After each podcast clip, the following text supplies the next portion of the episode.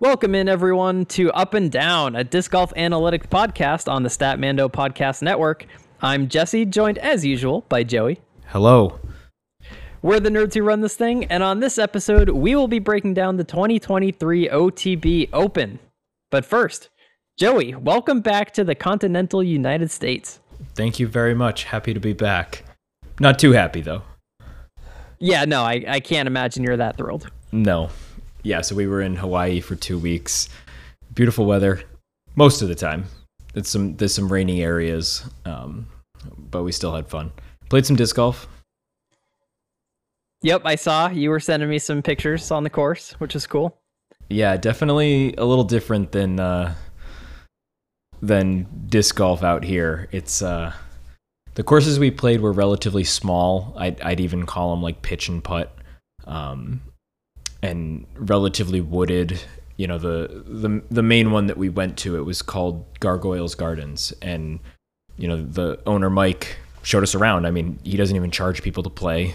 You know, he he sells discs if you want to support him, and it's essentially just in his backyard. And I mean, he's got a good property. It's probably 50 acres, but he you know showed us around and and we played they were actually doing kind of like a league night tags night kind of thing um, so Nice. you know we hung around with him and he showed us around and told us the history of the course and how he designed it and you know what i thought was really cool is is he told us that his mo is that he doesn't cut down any native trees you know there's a couple that's cool. there's a couple species that are like known to be invasive and he's trimmed some of that but like in general most of his property is covered by native trees and he doesn't remove any of them so it's sort of a totally different course design philosophy and challenge right? To have to Right, des- yeah. design a course with what you're given rather than sculpt it from a forest right? So it's certainly made for a, a wacky course design i'll call it. You know most of the holes were probably uh, you know under 250 and you know putters and mids most of the time which is all i brought. And Right. you know weaving funky lines through the trees and obstructed putts but we, we had a good time um, and he had all sorts of stories about pros that have played there you know Paige of course everybody knows about Paige in Yep. hawaii but um, you know, he was talking about Juliana Korver and Greg Barsby and lots of other pros that have have stopped by over the years. So it was it was really cool. Very cool.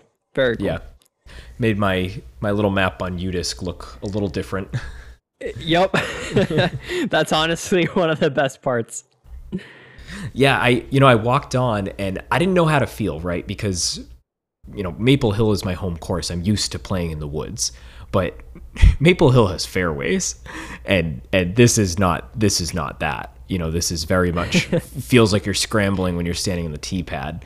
Um, and these guys, these guys are good. You know, this is all they do. You know, they're Right. there's not not many courses around there at all. So, you know, their game is well tuned to those challenges. So, yeah, it was it was a blast. Um, I bought I bought a disc off him, and it was a Streamline Ascend, which is just one of the ones that I had been thinking about trying, and it was, I mean, it's a very very understable fairway driver, and It's their like six and a half speed or something. yeah, something like that, and it's like minus Yeah, okay. three or four Yep. on yep. on the turn. So there was one hole that I, I didn't realize existed that was like a 450 foot par par four, and he's he's like, oh, and you know such and such a pro was here and he parked it and blah blah blah. So you know here's me trying to show off now, and I'm like, okay, here we go. And all I brought was a a putting putter and a throwing putter. That's that's all I brought. So right. Yeah. so now, now I grab this Ascend that I just bought to support him, and I'm like, uh, obviously I can't throw this disc 450 or whatever it was, but I I tried like hell, put it on as much hyzer as I could, totally rolled it over, and just Really? yeah, totally totally turns and burns this thing and just like soars off his off his property line like deep into the like and he's like let's not even bother finding that and i'm like okay Oh man. so i was a little bummed because it'd be cool to have the have the stamp with with his his logo on it and stuff like that. Oh, of But course. That's the only reason Yeah. you bought it. ex- that's exactly right. So I thought about getting another disc from him just just to support a little more and have it, but I, I didn't. But anyway, so very understable disc. Which, if that's what you're looking for, Streamline Ascend. Not not a yeah, I, distance I driver. wouldn't have. I wouldn't have guessed that it was that flippy. Yeah, it's it's extremely it's extremely flippy. Yeah.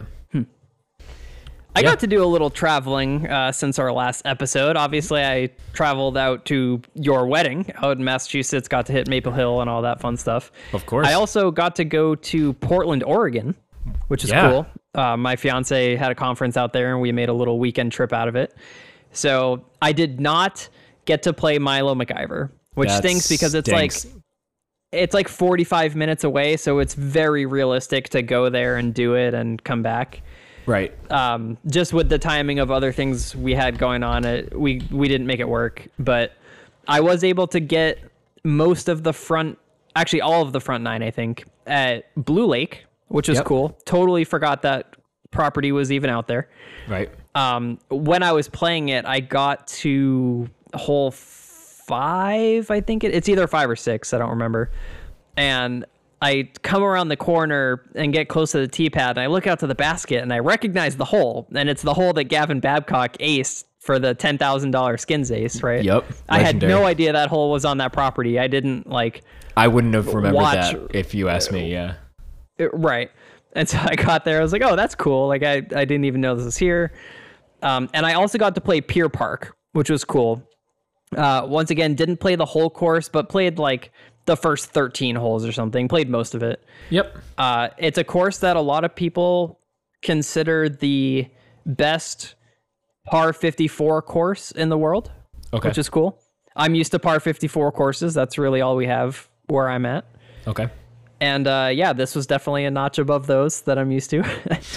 so sure. I still I still got the Oregon disc golf experience playing in the the 200 foot tall Douglas firs and the whole bit, Yep.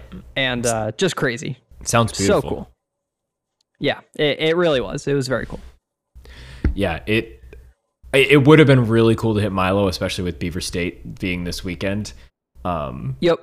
but I actually one of my friends that I play with has has played Pier Park, and I mentioned that you were out there, and he said that he had a really good time there. He said he played it three times in one day because it was the only one that was close enough for him to get to, and they I think they didn't have a rental car and made their way over there, and you know played it as much as he could when he was there. So Yeah, it, it is seriously a great course. Like really, really good.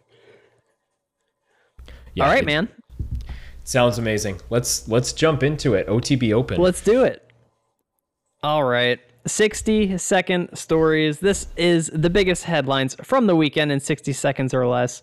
Really just mentioning who wins these things and diving right into what it takes, where we take a deeper look.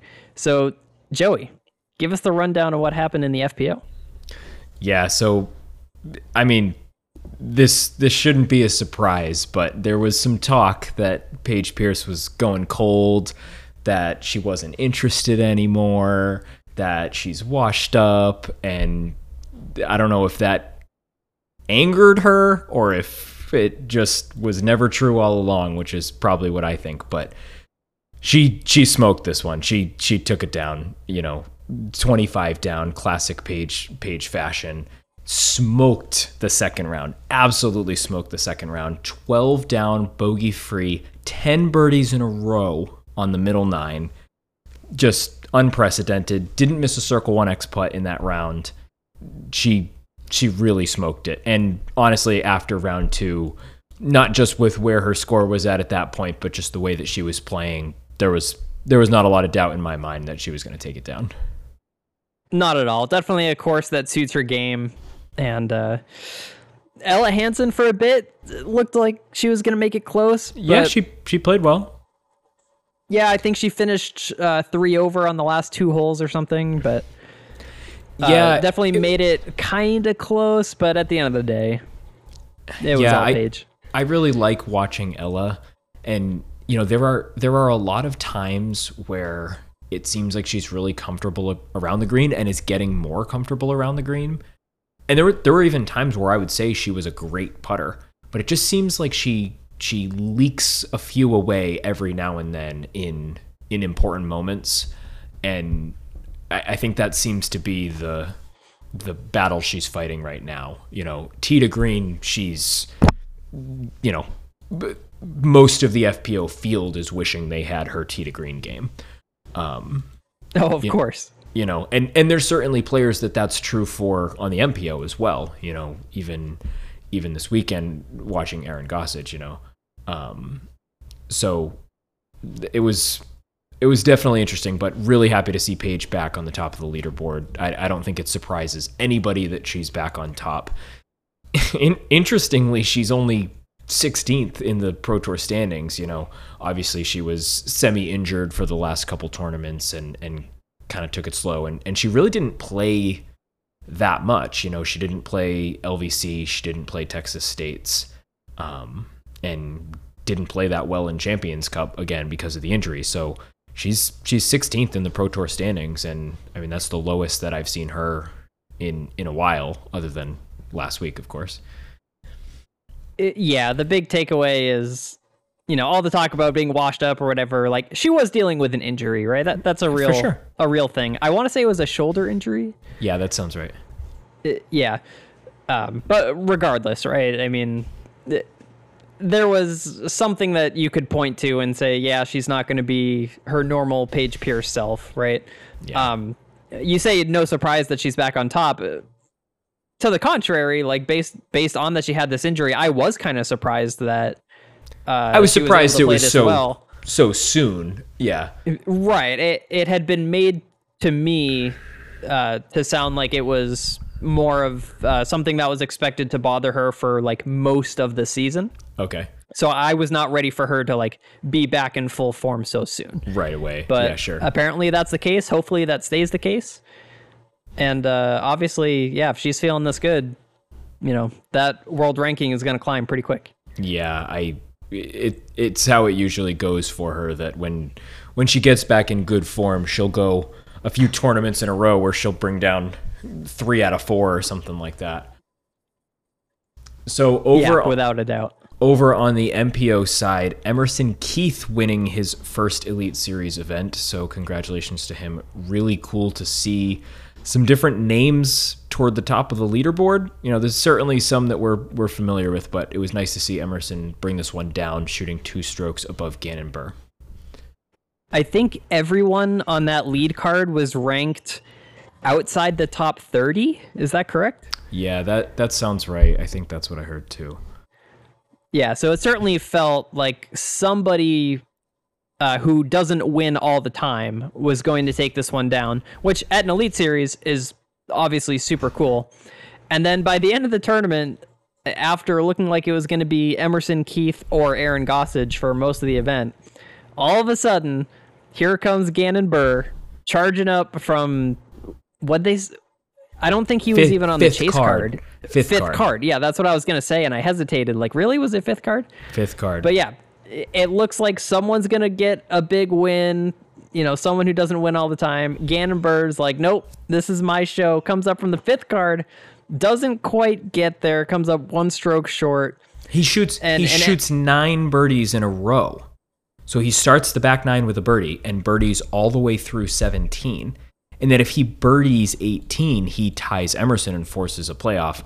Obviously, that's not the order of the events because you know Gannon's on 18 sooner than Emerson. So you know Emerson Emerson knows that that's where Gannon is before he before he plays those final holes. So you can't really word it so simply. That's not how sports works. You know, Emerson parred the last three holes, so he certainly could have been more aggressive if he needed to. Nevertheless, Gannon goes, you know, nine nine birdies in a row starting on hole nine and nearly takes it down. But more importantly, rockets himself up from fifth card into second place, solo second. Right, and by the time Gannon has finished his round, Emerson Keith is only on what hole thirteen or something. Something a- So- at at, clo- at the closest hole thirteen, yeah. Right, right. And um holes 16, 17 and 18, which again by the time Emerson gets there, Gannon's already well done.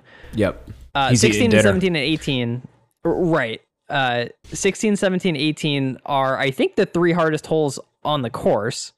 Yeah, 16's a really long par four. And going into it, Emerson only has a one stroke lead. Over and he Aaron, is though, now right? faced. Uh, I don't remember who it was at that time, Okay. But it was at least Gannon, right? Because Emerson went par, par, par to close and only won by one stroke. Right. Yeah, I think it was So Aaron. going into 16, he must have also been over Gannon by only that one stroke. right.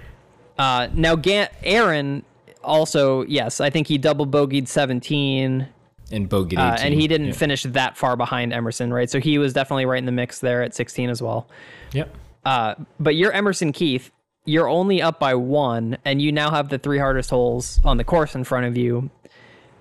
Pars 16, pars 17, and then 18. Honestly, felt like he had a very good birdie chance. Obviously, just laid up because he didn't have to make the birdie putt to Right. uh, get the win.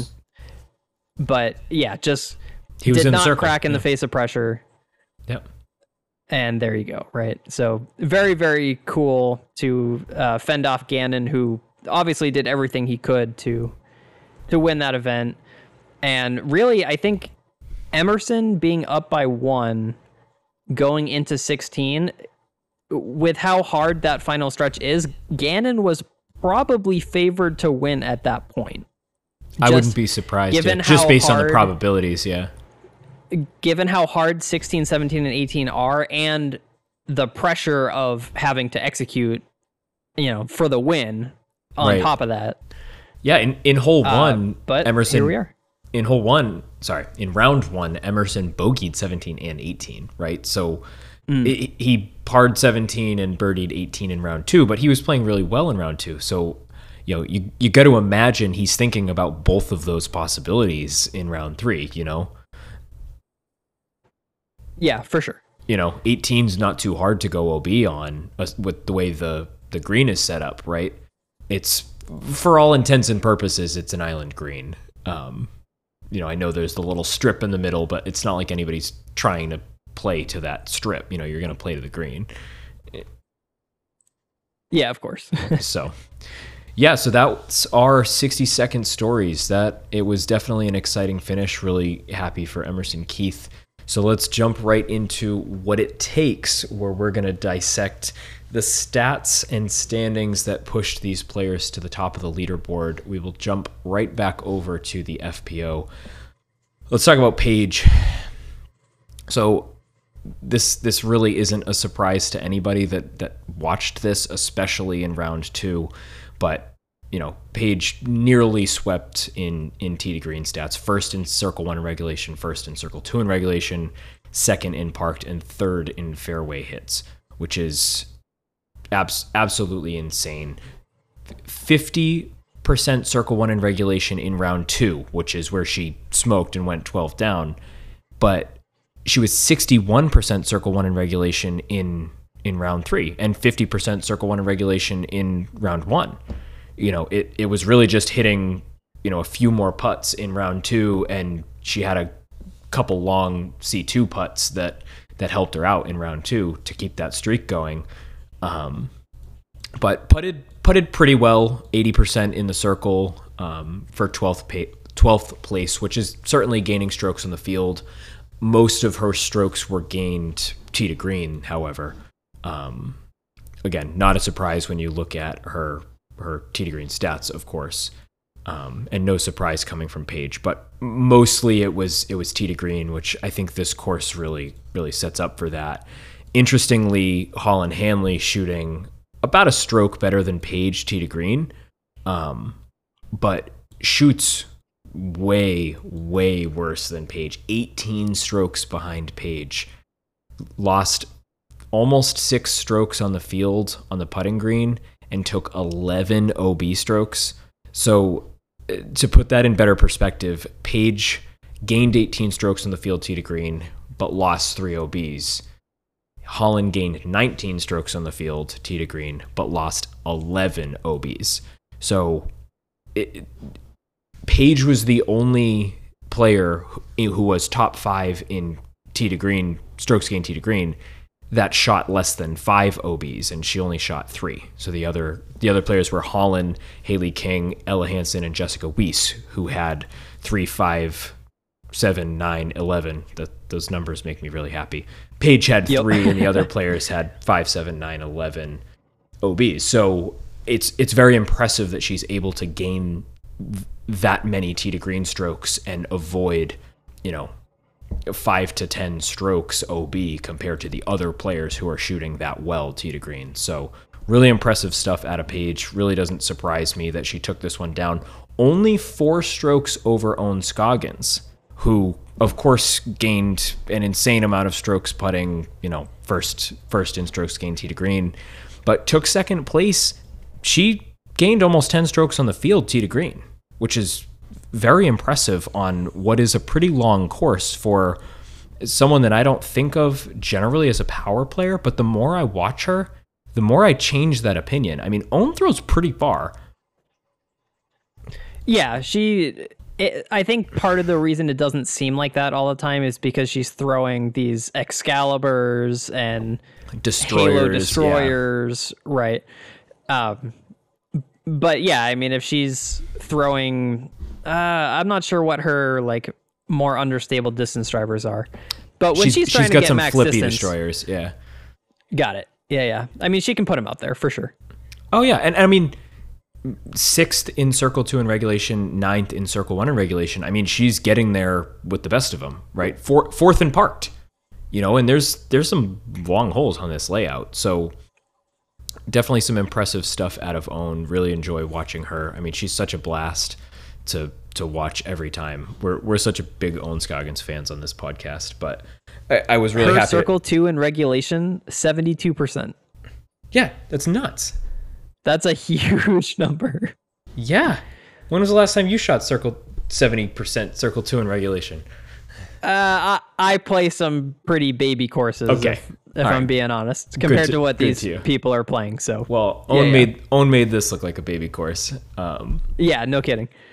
Uh, speaking of Circle 2 and regulation, going back to Paige Pierce, 85% Circle 2 in regulation. That is the highest Circle 2 in regulation of any player in the FPO this year. yeah, that's that's just to give somebody pers- some perspective. That's averaging more than 15 out of 18 holes in each round. Paige's in circle 2 with a look for birdie.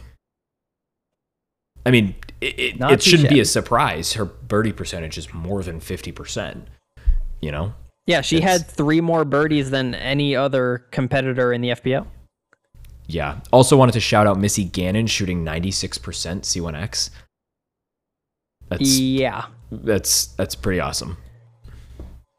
Yeah, not a number that we see all the time. No, certainly not. Over on the MPO side, so this is a this is a weird one stats wise as far as who ended up at the top. It's kind of a mixed bag as far as the stats. If I'm being honest, there's really only one stat that Emerson really stood out in, and he didn't stand out by by that much compared to some other players, and that's that's his his OB rate. You know, he only went OB three times. Gannon, for perspective, Gannon went OB eight times. So you know, Emerson did pretty good tee to green. He did pretty good putting. Um, so you know, Emerson's seventh in strokes gained tee to green, twelfth in strokes gained putting, compared to Gannon, who's twelfth in strokes gained tee to green. So only about a stroke different than than Emerson tee to green. But you know, Gannon, to no one's surprise, 97% C1X, nine strokes gained putting. That's first place. So substantially more than Emerson as far as putting, but you know, it was it was the OBs that that dragged him down. And he shot eight OBs, which is not that bad if you scroll down the list. It's it's pretty average compared to a lot of other players, even players that are toward the top of the leaderboard, but you know, it's it's just enough when you got Emerson only going OB three times in the tournament. That's that's five strokes right there. You know, it takes a lot of made putts to make up five strokes, especially when Emerson is putting ninety two percent. Like I said, it's Emerson wasn't lights out putting compared to some of these other guys, but ninety two percent C1X putting is more than enough if you're getting in Circle One in regulation as often as he is.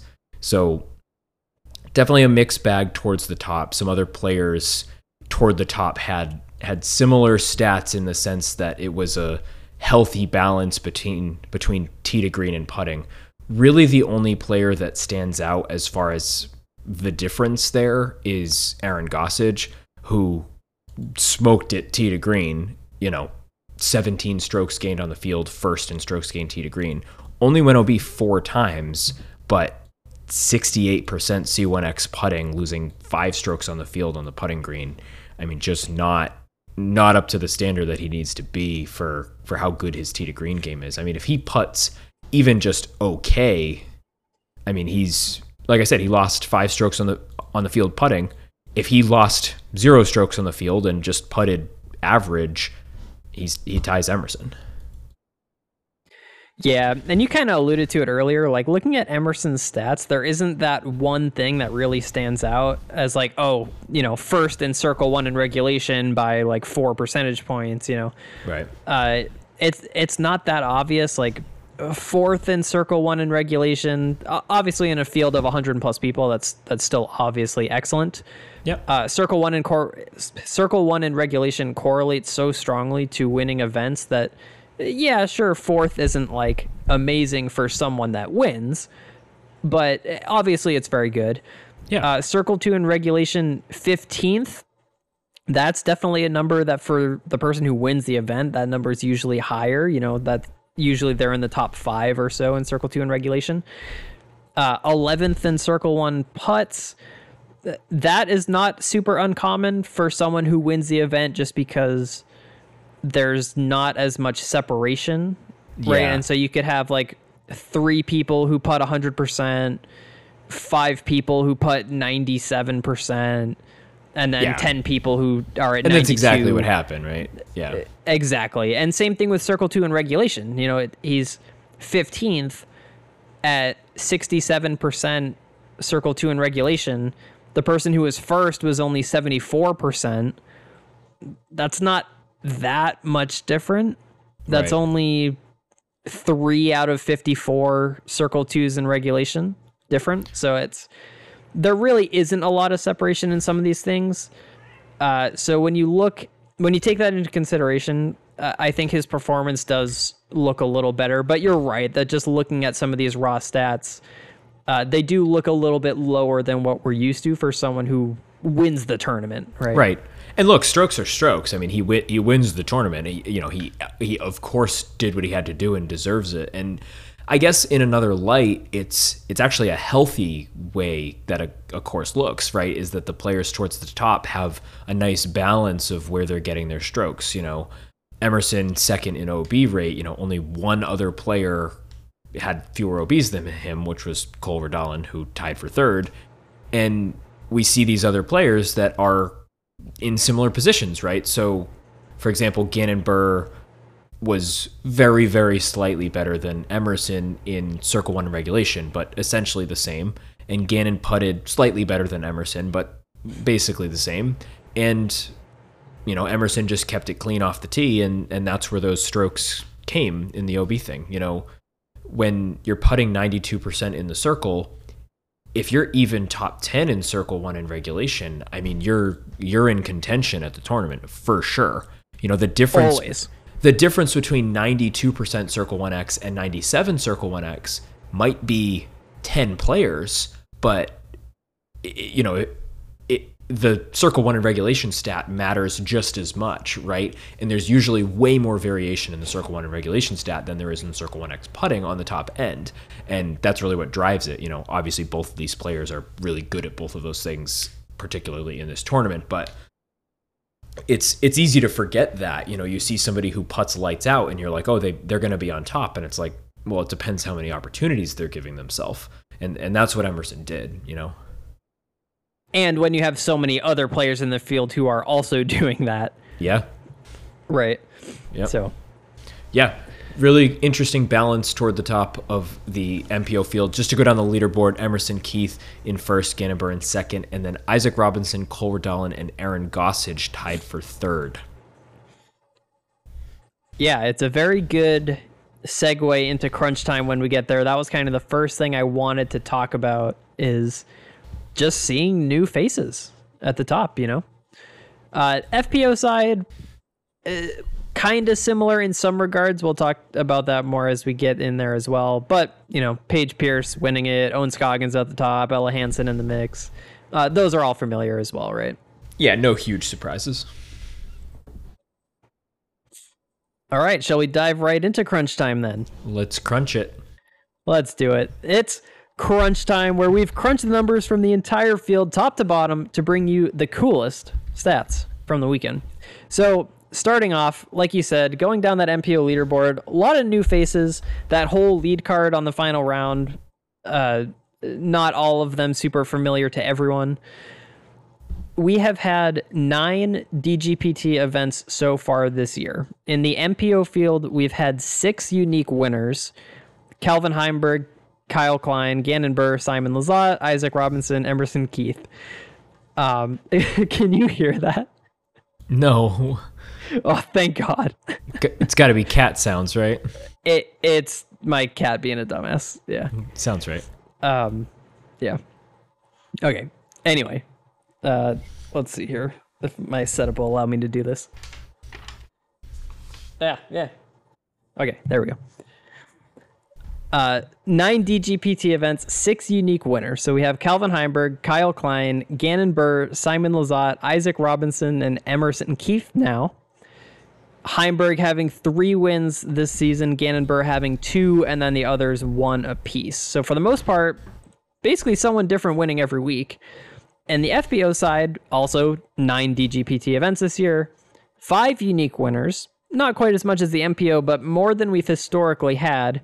Those five winners are Katrina Allen, Kristin Tattar, Paige Pierce, Sayananda, and Kat Mertsch uh, not that long ago in Jonesboro. Kristin, of course, with four wins this year. Kat with two. I should say Katrina Allen as opposed to Kat Mertsch. Katrina Allen with, or sorry, Katrina Allen only has one. Paige Pierce has two. The other being the Open at Austin, and then Sayananda and Kat Mertsch, like I said. So we are seeing more faces at the top. And in a similar line to that, we had Emily Beach finishing in third on the FPO side. So, you know, the MPO, we highlighted it. Uh, guys like Jakub Semerad on the lead card in the final round. Notable on the FPO side, I, I think the biggest new face here is Emily Beach for sure.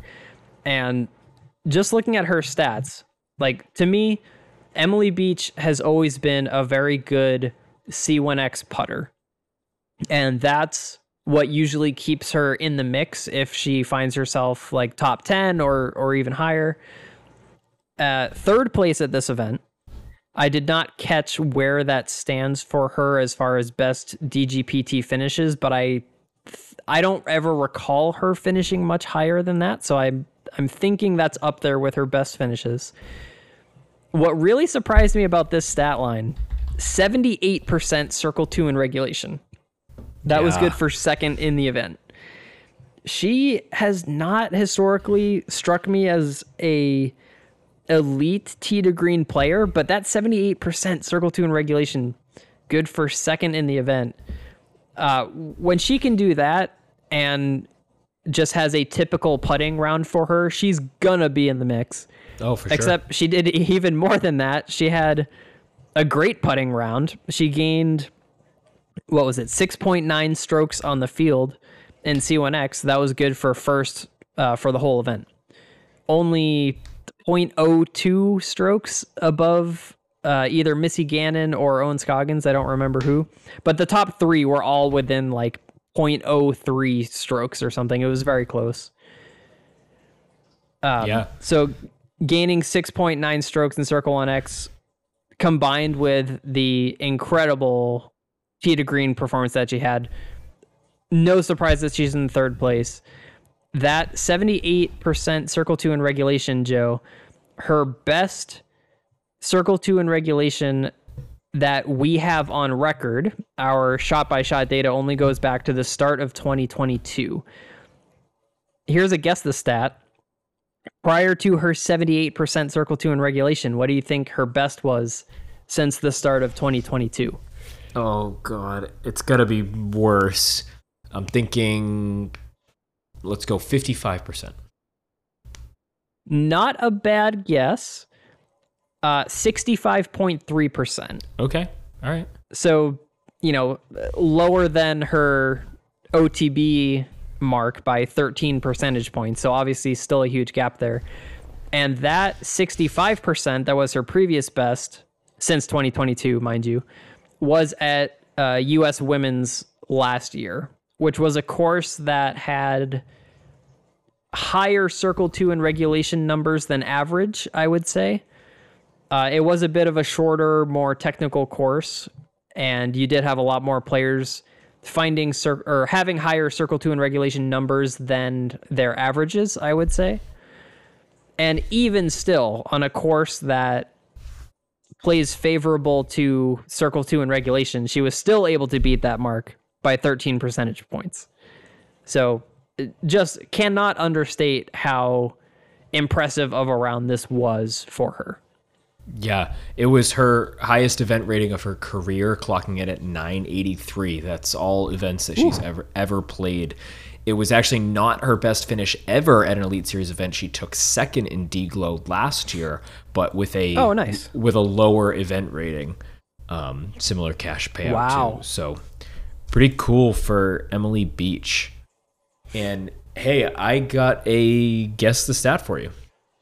Hit me.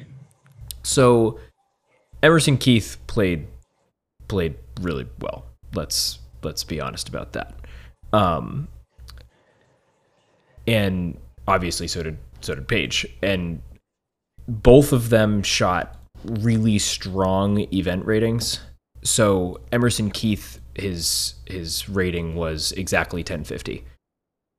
How do you feel in general about that number with regards to like where that generally puts the winner? Like when when you hear like, oh, the winner shot 1050, what does that like mean to you? So I was thinking about this uh, just yesterday when I was compiling some of these stats. So to hear that the winner shot 1050 in the MPO uh, seems low. Yeah, I, I uh, think I agree. Yeah. It, it seems like now you got to shoot like 1070 yeah, at least 1060. Yeah. Yeah. Um, so I am a little surprised that his event was only 1050. I know that sounds kind of weird to say. Right. So here's here's your guess the stat. Emerson has had 10 events in his MPO career that he he ended the event better than 1050. So not including this one of those 10 events, how many did Emerson win? This is obviously not limited to DGPT events because this is his first DGPT win. That's that's right. So they're they're all MPO, but there are some yep. A and A and B tiers in here as well. I've got to imagine outside of DGPT events, 1050 is going to win you most events. I'm I'm I've got to guess he got at least 9 of those 10. But since you're asking, I'm going to say he got all 10. So Emerson only won 5 of the events Whoa. that he that he shot 1050 or better in. So you're right that he he won all but one of the events that were you know DGPT non DGPT events. Um, but he's got quite a few DGPT events where he has placed quite well in 2020, third and fourth in DDO and the Preserve, respectively. And then, of course, a lot of people probably remember his impressive showing at 2019 Worlds. He took down third. He shot 1061 um, so really good showing there. Um, but yeah, only winning five of the ten events where he shot 1050 or better. To be fair, one of them is like a flex single round flex start thing. Sure, um, sure. So it it's that's maybe an asterisk on that one, but this this is Emerson's biggest payout by more than a factor of two. His his payout was ten thousand five hundred, and his next best payout was at you know his third place at Worlds, which was only forty five hundred. So really impressive stuff from Emerson. I'm sure he'll him and his family will be enjoying that that payday. Yeah, no kidding. So staying on the Emerson Keith train. So uh, you mentioned the tournament rating 1050. Looking at individual rounds, obviously he's at the course record in round two. That was a 1075 rated 12 under. It seems like looking at uh, event ratings and round ratings throughout the year for the people who are winning these events, it seems like they very often will have either like that one big career round or all three of their rounds or four of their rounds, whatever the case is, all of their rounds are like in some super high percentile of their career rounds. Uh, the story here for Emerson is a little different. What I mean by that is his uh, course record setting 12 under in round two. It was his 13th highest rated round of his career. So it's not even a top 10 round for him. Mm-hmm. That being said, he's played more rounds than most people. Yes. Uh, he has he has 856 rounds on record, DGPT rounds. Whoa, that's impressive. Oh no no no no no no. That's No, PDGA that's not- rounds, Yeah, that is just all rounds. sanctioned rounds. Yeah, yeah. Yes. Yeah, yeah. 856 sanctioned rounds. So, obviously, as a percentile, 13 out of 856 is very high. Uh, but he didn't have, you know, a top 10 round, a top five round in this event. Uh, he does have nine career rounds of 1080 plus. So, it, this wasn't like super uncharted territory for Yeah. Emerson Keith Yep. but like you said he kind of came onto the scene in 2019 when he was battling for the world title. If you look at his top nine highest rated rounds so all of those rounds that he's got uh, rated 1080 or higher that round two that he just played at otb is the only one of his top nine rounds that wasn't in 2019 or 2020. Wow. So it's been a while since he's been playing this hot. Yeah, so 2019 and 2020 was like peak Emerson Keith. All of his 1080 rounds, all nine of them, well, all eight of them. No, nine, sorry. Yep.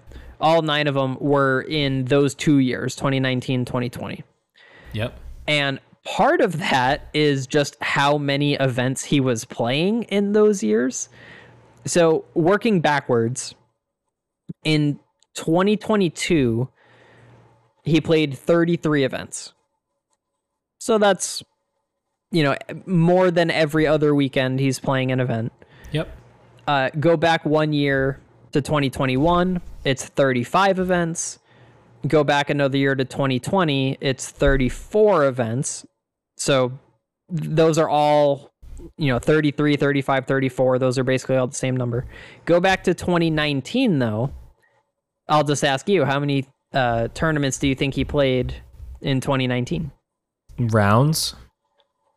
Tournaments. tourn- tournaments. Um, how many events? let's go 50. 51. Wow. That's a lot in a year. I mean, that's Let's- averaging one a week, right? Let's go back one more year. 2018. How many do you think he played in 2018? I'll go 52. 58. Whoa. Let's go back another year. 2017. How many do you think he played in 2017? 70. 73. Oh my god. Yeah, and then in 2016, I think he played like 27 or something. I mean, that's It- that's it- a lot of events. Yes, it is a lot of events. 73 is like three events every two weeks. I don't even know how that's possible. Like how Wow. how can you play more than one event per week? I don't know. Uh, it's just assuming they're all on the weekend, right? Right, Uh, I, I don't know. Obviously, that must not be true, but Yeah, I wonder Yeah, like just a league ton of rounds and things, you know, like that sort of stuff. Um, but but still, that's that's a lot. Yeah, so I think in 2019 having those 51 events, that was not the year that he played the most events, right? He played 73 in 2017, 58 in 2018, but it seems kind of right in that middle period where he's playing a ton of events and also is just like maturing and getting better and having all this experience under his belt that those two things kind of peaked in 2019 uh, to get all of those really high rated rounds. And then 2020 2021 2022 it's not that he got worse per se. He's just not really playing as many events. He's got a family by this point has Yep. kids right? So you know life happens. And uh, I'm I'm thinking that's the story there. So cool that uh, Emerson is able to put up a round kind of like what he used to be doing in 2019, 2020, sort of that peak Emerson Keith time. Yeah, for real. Impressive how much how much time he put in, you know, in those years. It it obviously showed in the the way that he was playing, but you know, there was a year a couple years ago where I played I think it was 158 rounds that year, and it felt like I was playing disc golf every single opportunity that I had. Emerson played Yep. more more sanctioned rounds than I did rounds at all the whole year, Yeah, which is Yep. nuts, nuts, yeah, crazy. impressive. Hey, wanted to mention I dug up you were mentioning that, you know, 16, 17, 18 was a particularly hard stretch coming down at OTB. Um and I I wanted to mention I looked up you know the hardest holes that we've had this year and hole 16 is the hardest hole uh, that has been on tour this year so there's been 144 unique holes and si- number 16 was the hardest hole and 17 and 18 are both in the top 20 Wow. Yeah, that's a hard stretch. Yep. Very very challenging stretch. The the second hardest hole on tour and the third hardest hole on tour were the final holes at Austin and at Jonesboro. But 16 at OTB, Swenson taking it down, hardest hole on tour so far. I would be very surprised if it was still there by the end of the year. Yeah, we'll see. We have more than half the season left to go. So, just on that line of thought, I'm going to agree with you. I think maybe Yeah. something has a good chance to overtake it. Well, we've got we'll see. Northwoods, right? We've got there's a couple at Maple that that are play pretty tough. Oh, for sure. Yep. Yeah. All right. We're going a little bit long here, so I'm going to start plowing through some of these. Uh, something you mentioned earlier that I was worried you were going to steal my thunder on was all the stats you were rattling off on Holyn Handley. So I do want to jump back to that. So just to set the stage again, right? Uh, Holyn Handley first in the FPO and strokes gained tee to green with just a sliver over 19, and she only finished tied for 13th in the event. So in the FPO, and the MPO, but typically even more true in the FPO. The strokes gained tee to green stat correlates very strongly with who wins the tournament. And where the field sizes are even smaller in the FPO than the MPO, uh, 13th is a is a very low placement for someone who is accumulating the most strokes gained tee to green. And kind of as you mentioned, that was uh, on the on the back of a very poor putting performance uh, this weekend from Holyn Handley. So, looking at the strokes gained putting for Holyn, she lost 5.6 strokes to the field, and 4.8 of those were in C1X, which is very un Holyn like. And then again, on top of all of this, you had 11 OBs, which was also above average. That didn't help her case either. So uh, I focused in here on the putting because uh, I don't usually associate Holyn as being like a top five or even a top 10 putter, but she's not a bad putter. Like I, I would still say she's above average. And until I kind of dug into the stats, I didn't actually realize just how elite of a putter that she's been. Yeah, but I, I, stumbled upon this one, Joe. I think of her as an So- elite circle two putter. Yes.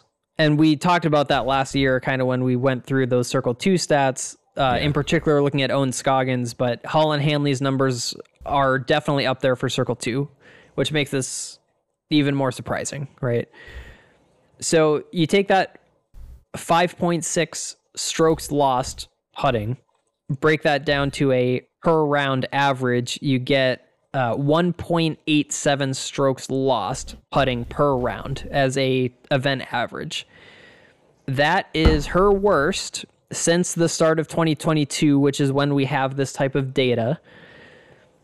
And querying the database told me that this was only the second event since the start of 2022 where she has lost strokes to the field putting. Oh. So it's, that- so it is a standout performance in a in a bad It's- way. It's markedly bad. Yeah. Like and, and I didn't really realize that honestly. Like I realized it enough to to ask Look the into it, question yeah. of how uh, right.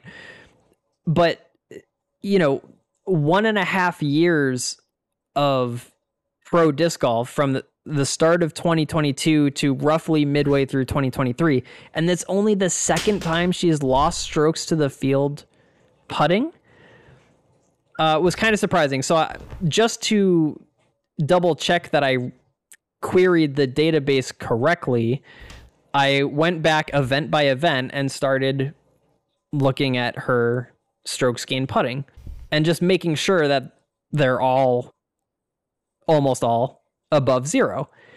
And they were, but there were some exceptions. So this year at Blue Ridge, she lost like almost three strokes putting.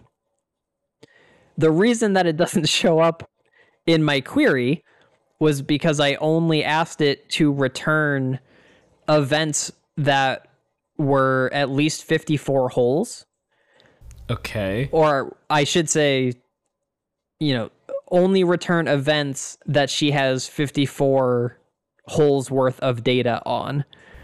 Okay. At Blue Ridge, her stats for round one and round three were not recorded. oh, so it ignored that event where she actually did shoot that- Correct. that, poorly. Yeah. Correct. So it does look like she wasn't putting particularly well, at least in round two where we have stats. But we don't know what happened in round one or round three, so we don't know definitively that she would have lost strokes there if we had the data, right? Yeah. give her the benefit Um, and of the then- doubt. Yep, yep. And then another event that does not show up in the query is last year's Throw Pink Women's Disc Golf Championship, where she also lost strokes to the field putting. And I think that is just because that is not technically a DGPT event. And that's why it doesn't show up. Uh, I did not double check that. This is something I was doing right before we hopped on the mic, but I suspect that's why that didn't show up. Yeah, I think technically it's not even it's not even PDGA sanctioned. I think you're correct. Yeah. Um, it- but even still, it, even if you say for those events, if, if you count them in the statistic and you say there are four events that she lost strokes putting since the start of 2022, that's that's- still a That's very still low a number. small number, right? Absolutely. And here's what's cool. So again, the the query only tells me that there have been two events. Uh, one of them being this past weekend at the OTB Open. The other one was last year's OTB Open. Whoa. She's Yes, got a she's got a little thing. And At it's not like she lost, you know, half a stroke. She lost three strokes putting in that event, Right. It wasn't close. which was on average, you know, 1.0 something per round. So it, it does seem like when she loses strokes to the field putting, they're they're not necessarily small numbers either. So it's like it's all there or it's all not, you know. Right. Right. Yeah, it's uh it, it's interesting to see. You know, I I certainly don't think of her as a bad putter and I certainly wouldn't say it's something she needs to work on, but I she's an incredible tee to green player. An incredible tee to green. Like we said, first in strokes gained tee to green, first in parked, first in circle one regulation, and sixth in Circle 2 in regulation at OTB. So extremely impressive stuff from Holyn as always. tee to green uh, on the year she's she's top 5 in those three stats as well. So impressive stuff, but I don't think it's going to be too long before we see her have a good putting day and take one of these down. Uh, Yeah, totally agree with you. So speaking of strong tee to Green performances, we already mentioned Paige Pierce 85% circle 2 in regulation. That was the best circle 2 in regulation that an FPO player has had all season. That is the best since Evelina Salonen at last year's U.S. Women's Disc Golf Championship, where her circle 2 in regulation was 87.5%. Bringing the focus back to Paige Pierce, though, would you like to guess the stat as to her previous best circle two in regulation? What was And again, nu- keep in mind the data only goes back to the start of 2022. yeah, her number was 85. Yep. Okay, and Evelina's, which was the second best, was how much? 82? 87.5. 87. Okay. Um, I bet Paige has one that's close to it. I bet it, there's one that's above 80. I'll say 83. 75.9. Whoa, big drop off. Yeah, big drop off. Uh, I was surprised at that as well, just because Paige is one It's- of the best tee to green players of all time. Yeah, for sure.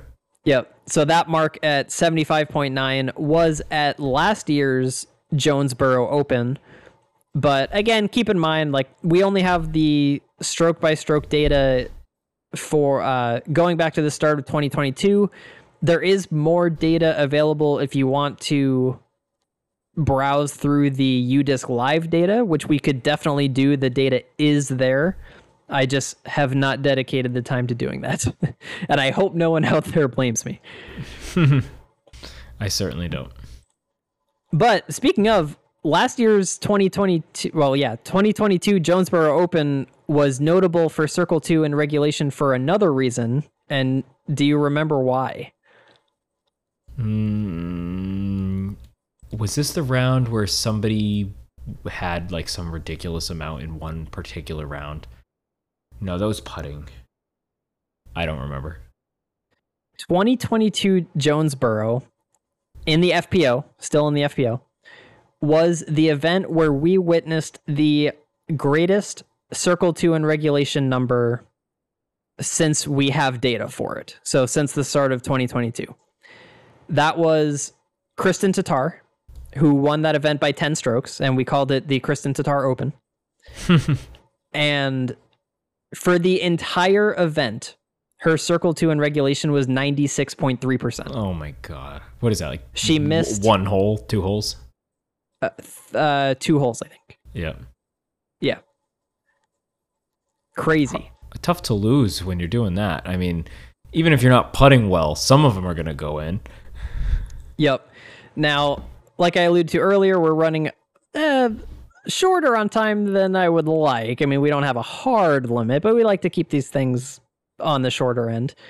And while we're talking about being in circle two all the time, I I would be remiss if I didn't mention this stat, Joe. I think you're gonna like this. Go for it. So this is a Simon Lizotte stat. So Simon Lizotte for the event, 74% circle two in regulation. That was good for first in the MPO field. His circle one in regulation was a bit far behind that. It was 41%, which was only good for 16th in the field. So there, there's a big gap there. Of that 41% circle one in regulation. He also had 20% parked, which was good for first in the event. So, compared to how often he was in circle two, he was not in circle one all that often in regulation, but when he was, he was parked on basically half of the circle one in regulations that he had. So, to make a darts reference, which feels appropriate as it is Simon Lizotte, Of course. uh, he was basically in the bullseye or on the triple 20 is what it felt like and that was it. It- and that was it right so here are the numbers. I, I'll I'll just ask you, okay? Guess the stat. How many circle two putting attempts do you think he had this weekend? Um, I'm trying to think what's normal. Like, I think most players probably have like four or five around, so I'm gonna say like 15.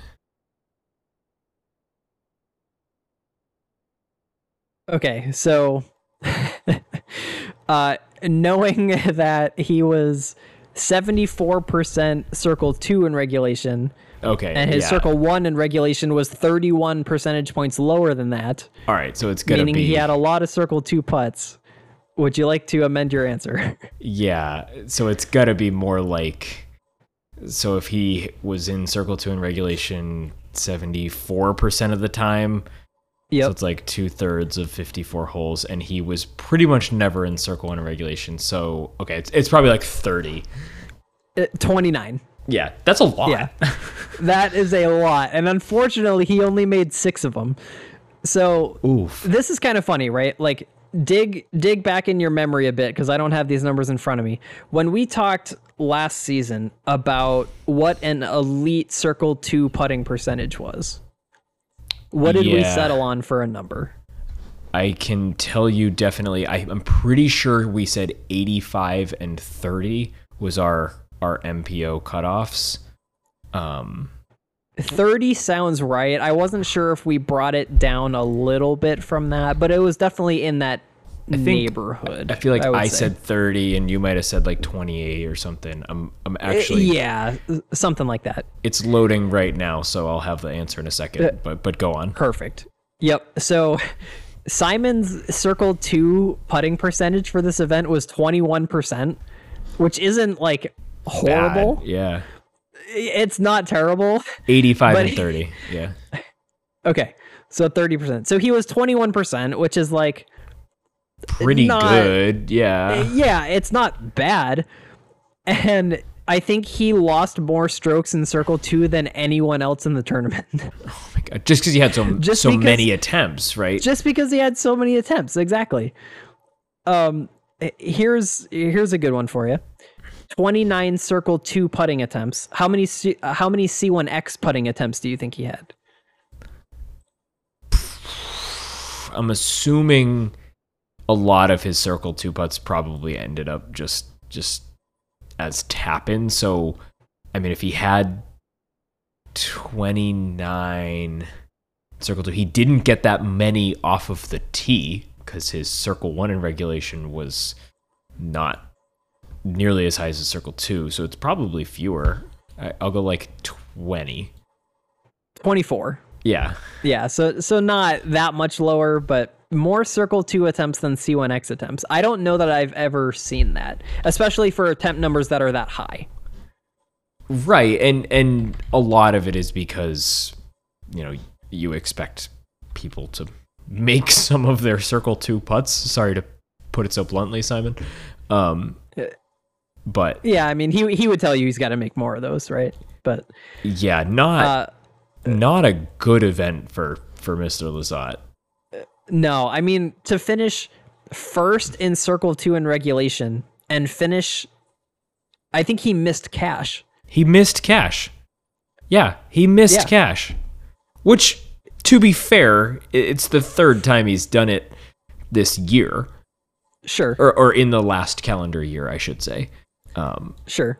I bet he didn't finish first in circle two in regulation in those other ones though. Probably, probably not. It's just Probably re- not. It's just really odd that he was first in Circle Two in regulation, first in parked, sixteenth in Circle One in regulation, and like I don't know, just just odd. Like if you showed me these stats and there was no name attached, and you asked me to guess who it was, it would take me a good amount of time until I got to Simon Lizotte. I would I would rattle off a lot of names before I got to Simon. oh, for sure. Right. Uh, staying on the Simon train. So the round where he had his most circle two attempts was round two. How many attempts do you think he had just in that one round? Uh, it's going to be higher than a third, or you wouldn't be telling me. And I think you said there was 29, so probably like 13. 14. Yep. And from what I can tell, that is tied for the most Circle 2 attempts in a single round. Since going we- back since to stats, the yeah. start of 2022. yep. and he barely made any of them. Yeah, he made three of them that round. I mean, three out of 14 So- is not not great. Not terrible. Uh, in Simon's defense, the person that he was tied with for most Circle 2 attempts in a single round at 14, uh, that person only made one of his 14. Oh, So- good job, Simon. So there you go. All right. What else do we got here? Here's a cool one. I did something a little different here. Uh, Chandler Fry and Colton Montgomery, both coming out of OTB Open, are now tied for the most rounds this year of 100% C1X putting with at least six C1X attempts. Would you like to guess the two players that they are now tied with? So there's two other players that have also done that many. Correct. Yep. So this is Chandler Fry and Colton Montgomery now joining these two, other, players. players. All four of them have now had nine rounds at 100% C1X putting with at least six attempts. Oh God. Um. Uh, it's hard to not pick Andrew Marwede. Okay. That's that's just a guess that you've got to throw out. Um, I can't blame you. Yep. I'll I'll say Calvin. He had a couple tournaments where he putted particularly well. Um. Yeah, that's, that's Final I'll say. answer. Yeah, I'll say Marwede, Marwede and Heimburg. Okay. So you are correct on Andrew Marwede, and Okay. the other guy is James Proctor. Ooh, that's that's should have been on my list of considerations. Uh, Sure. So going into this event, uh, Andrew Marwede and James Proctor were already at nine. Uh, James Proctor putted like 88% for the event or something. Uh, did not quite have any one round where he was perfect in C1X. I think each round he went like nine for 10 or eight for nine or some something like that where he had a bunch of attempts he made almost all of them but didn't quite add to his uh, 100% c1x total. Andrew Marwede did not even play this event. Okay. Uh, he was already at nine going into it. Chandler fry came into the event with only seven rounds at 100% c1x with six attempts and he did it twice out of his three rounds this weekend. Colton Montgomery came in with eight, and he was able to add one more in round three to get him to nine. If we look at the number of rounds that these guys have played where they've had at least six C1X attempts, Proctor has the most at 28. It then goes down to Marwede at 2020 uh at 2022. 22. The next fewest is Colton Montgomery, who's only had 20 qualifying rounds of six or more attempts. And Chandler Fry has only had 17. So he's got more than half of his rounds that he's attempted at least six C1X attempts. He's made them all. That's it's hard to fathom that that could even possibly be true. I- I mean, Yeah. of, of course it is, but that's that's hard to swallow. his I mean, putting that's, that's impressive. for the season is like 91%. yeah, And and these numbers back that up. right. in a pretty impressive fashion, nonetheless. Yeah, for real. While we're on that topic, can we just talk about how impressive the Circle 2 putting has been in general this season? I mean, we've got we've got 6 players, 7 players at or above 35% in Circle 2. That is a lot. Gannon Buhr's at forty percent. So we've we've Oh. never seen an, any player finish a season we over haven't. over forty percent. I mean, that would be a massive achievement. So Yeah, that would be big. extremely That- impressive. Yeah, we we are going to have to watch that the rest of the season for sure. Yeah. Proctor's at 38. I mean, that's impressive. And especially in the first half of the season, you know, it's open courses, it's windy, it's longer putts and things like that. You know, I, I know they're maybe I'm making assumptions that it's harder to putt in C2 in the first half th- than the second half, but uh, it, it's impressive on some of the courses. You know, you've got LVC and things like that, you know, Right. so anyway, Yeah, we are keeping an eye on that. For All right. Uh Joe, do you have anything else for crunch time? I've got one more thing that I really have to say. Even if we were at like the three hour mark, I, I would make sure I have to say this. But then I think if you don't have anything, I think then we'll we will be good. Nope, I don't. So please give me now. You got me excited. All right. This is a Johnny McRae stat. So, for the folks at home who maybe you're pretty new into the scene and have never really followed pro disc golf, uh, Johnny McRae is 15 months removed from a heart attack. He was able to start playing tournaments relatively soon after suffering said heart attack uh, but has not played a ton of DGPT events. Honestly, the fact that he's played any is like seriously impressive. Very impressive. Yeah. Uh, no doubt. Um, this he did play the OTB Open. It was his first DGPT event of the year. Not necessarily any surprise there.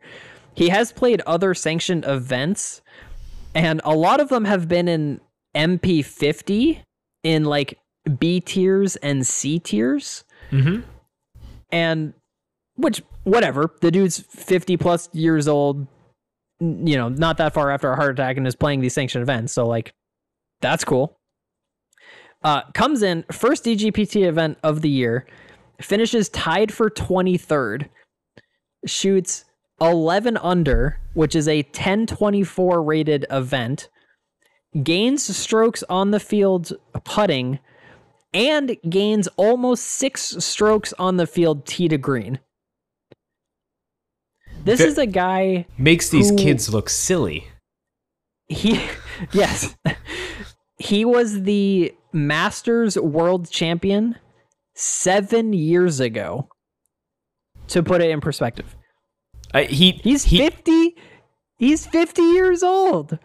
And he's finishing in like the top 25. so he he won Masters in MP50 last year. Yeah.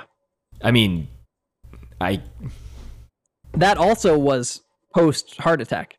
yeah, like only a So- few so only a, there's that. a few months too. Like it wasn't it wasn't Yeah. that far off. I mean, that was an impressive achievement that we definitely didn't talk about enough at the time. But Uh, absolutely. Yeah.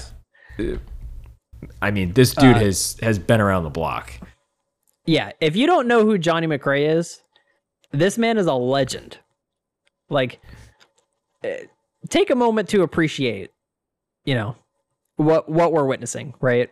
Uh, just super cool stuff. Very glad that we can shed some light on this. If this is the first that people are hearing of this, you know. Oh yeah, I mean, Johnny McRae has PDGA rounds from 1995. I mean, how many yeah, his pe- PDGA number is only four digits. how many people listening to this podcast or watching the Pro Tour or playing on the Pro Tour were not born in 1995? You know, yeah, that's I mean, Gannon Buhr wasn't born until 2005. Right. I mean this this dude was winning an MPO for 10 years before Gannon Buhr was born. right? I mean, here, here's the thing. You go back to look at Johnny McRae's stats and you're like, "Man, how good was he back in his peak?" And I don't know because PDGA ratings didn't exist at that point. Yeah, cool. this stuff. This dude is winning events in in MPO, you know, more than 20 years ago, 20, 25, almost 30 years ago. And the dude is winning like $80. It, it's hysterical. Yeah. Obviously, these these aren't you know national tour and, and pro tour events and things like that. But nevertheless, I mean, like, Could you imagine for a second, like, you're in Florida, right? So it goes without saying you're probably like 55 years old, sure, and you're, you know, maybe you're, it's the weekend, you got the weekend off, or you're retired, or whatever the case is. You just show up to your local uh, YMCA pool, Well, yeah, hang that, out by the but- pool. Uh, right. You're you're playing some sanctioned event. You're an MP50 because there's not enough players to make an MA50. So you're just an MP50 and Johnny McRae shows up and just slaps you. Shoots like 1041. You're in second place shooting like a 960. Like Best round you've know, ever the- played. He beats you Right. by he Yeah, beats you by 11 strokes. yeah. 100%. Like and you're making just awesome. you're making small talk with him and he's talking about recovering from his heart attack while he's draining yep. draining 40 footers right in front of your face. Yep. Yep. What a Yep. legend. Yeah. To to like uh, give credit where credit is due. I mean, Ohn Scoggins is like 45. I, I don't know her exact age, yeah. but she's in that in that ballpark, which is very impressive.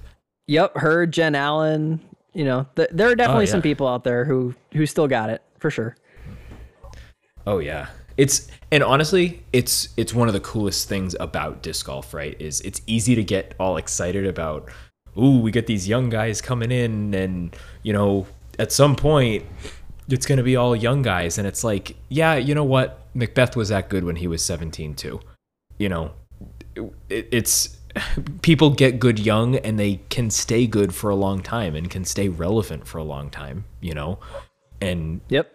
you can be the best player in the world when you're 17 and you can be the best player in the world when you're 35 you know and that's Yeah. there's not many sports where that level of longevity is is as common you know there there certainly are your standouts you know your Tom Brady's your LeBron James and but again we're we're comparing disc golf players to some of the best athletes of all time ever you know so that's very impressive. You know like when we when i talk to non disc golfers that are maybe sports people but are tangentially interested in, in disc golf. I mean talking about McBeth's stats in the last 10 world championships actually i think it's 11 now that he's gone he's either won it or got second place in all of those worlds in that amount of time and he's won seven of them. I mean we're talking about like tom brady level dominance at on the biggest stage right? And Yeah. You know Oh, there's yeah. there's the similar stat where like in 20 years you know tom was in the super bowl so many times and won it so many times and but it's the same sort of stats and i mean disc golf's big enough now that that's not it's not like this is some niche sport where you had 10 competitors and paul was the best one i mean this is a this is a real sport with huge fields of incredibly talented players and that level of dominance is is hard to overstate. So exciting times. No doubt. All right, man. I think that wraps us up for the week unless you got any last thoughts. I don't. So definitely a long episode, but I think we deserved it. We've been off the mic for a little while, so very excited Yeah, to be we've- back. yeah, we've been off for quite a bit, so good to hit the mic again. And you know, looking ahead here to the future, we got Beaver State Fling coming up this weekend. The Belgian Open also happening this weekend. I don't know that we'll cover that over the Beaver State Fling, but uh, you know, might have might throw in a couple good ones, good stats in there for you. Yeah, if we see week something. after that, we have a silver series, the Cascade Challenge in Washington State, Helsinki also overseas, and then after that, so three weeks from now is when we get our next elite series, which is the Portland Open. So Beaver State Fling, I could definitely see us hopping on the mic for that.